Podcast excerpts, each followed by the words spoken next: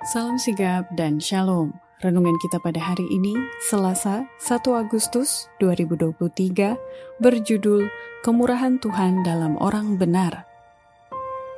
Ayat intinya terdapat di dalam 1 Tawarik 29 ayat 17. Aku tahu ya Allahku bahwa engkau adalah penguji hati dan berkenan kepada keikhlasan. Maka aku pun mempersembahkan semuanya itu dengan sukarela dan tulus ikhlas. Dan sekarang umatmu yang hadir di sini telah kulihat memberikan persembahan sukarela kepadamu dengan sukacita.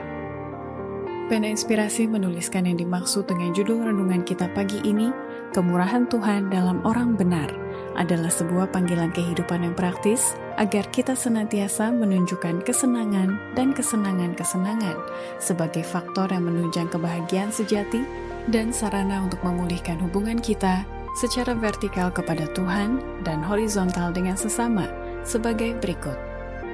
Pertama, bentuk atau wujud kemurahan Tuhan dalam orang benar adalah dia tidak memperlakukan kita itu sebanding dengan kebaikan kita, dan demikian juga kekerasan yang dia nyatakan melalui pemeliharaannya adalah dinyatakan untuk keselamatan orang yang suka melawan.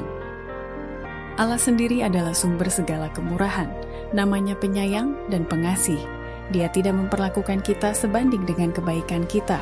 Dia tidak bertanya apakah kita layak menerima kasihnya, tapi dia curahkan kepada kita kekayaan kasihnya untuk membuat kita layak. Dia tidak berupaya untuk menghukum, tetapi untuk menebus. Bahkan kekerasan yang dia nyatakan melalui pemeliharaannya dinyatakan untuk keselamatan orang yang suka melawan. Dia rindu sekali untuk meringankan kesengsaraan manusia dan mempergunakan obatnya kepada luka mereka. Benar bahwa Allah tidaklah sekali-kali membebaskan orang yang bersalah dari hukuman, tetapi Dia akan menyingkirkan kesalahan. Kedua, bentuk atau wujud kemurahan Tuhan dalam orang benar adalah Roh Kudus akan tinggal dalam jiwa orang benar, dan karya Roh Kudus itu akan dinyatakan dalam kehidupan mereka untuk melunakkan hati yang keras dan akan membangkitkan simpati dan kelemah lembutan. Orang yang murah hati akan beroleh kemurahan. Siapa banyak memberi berkat, diberi kelimpahan. Siapa memberi minum, ia sendiri akan diberi minum. Amsal 11 ayat 25 ada kedamaian manis bagi roh yang penuh kasih sayang, suatu kepuasan yang menyenangkan dalam kehidupan pelayanan yang melupakan diri untuk kebaikan orang-orang lain. Roh Kudus yang tinggal dalam jiwa dan dinyatakan dalam kehidupan akan melunakkan hati yang keras dan membangkitkan simpati dan kelemah lembutan.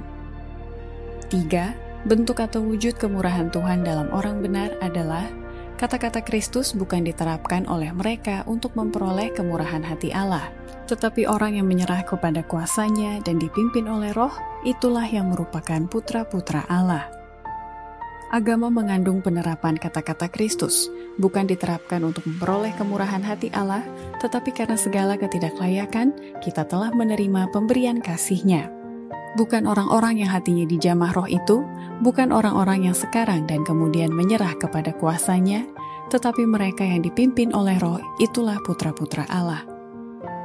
Keempat, bentuk atau wujud kemurahan Tuhan dalam orang benar adalah bisa dilihat dari sikap baik dan kelemah lembutan mereka itu dilakukan bukan hanya kepada orang-orang yang menyenangkan saja, tetapi juga kepada orang-orang yang paling bersalah dan berdosa.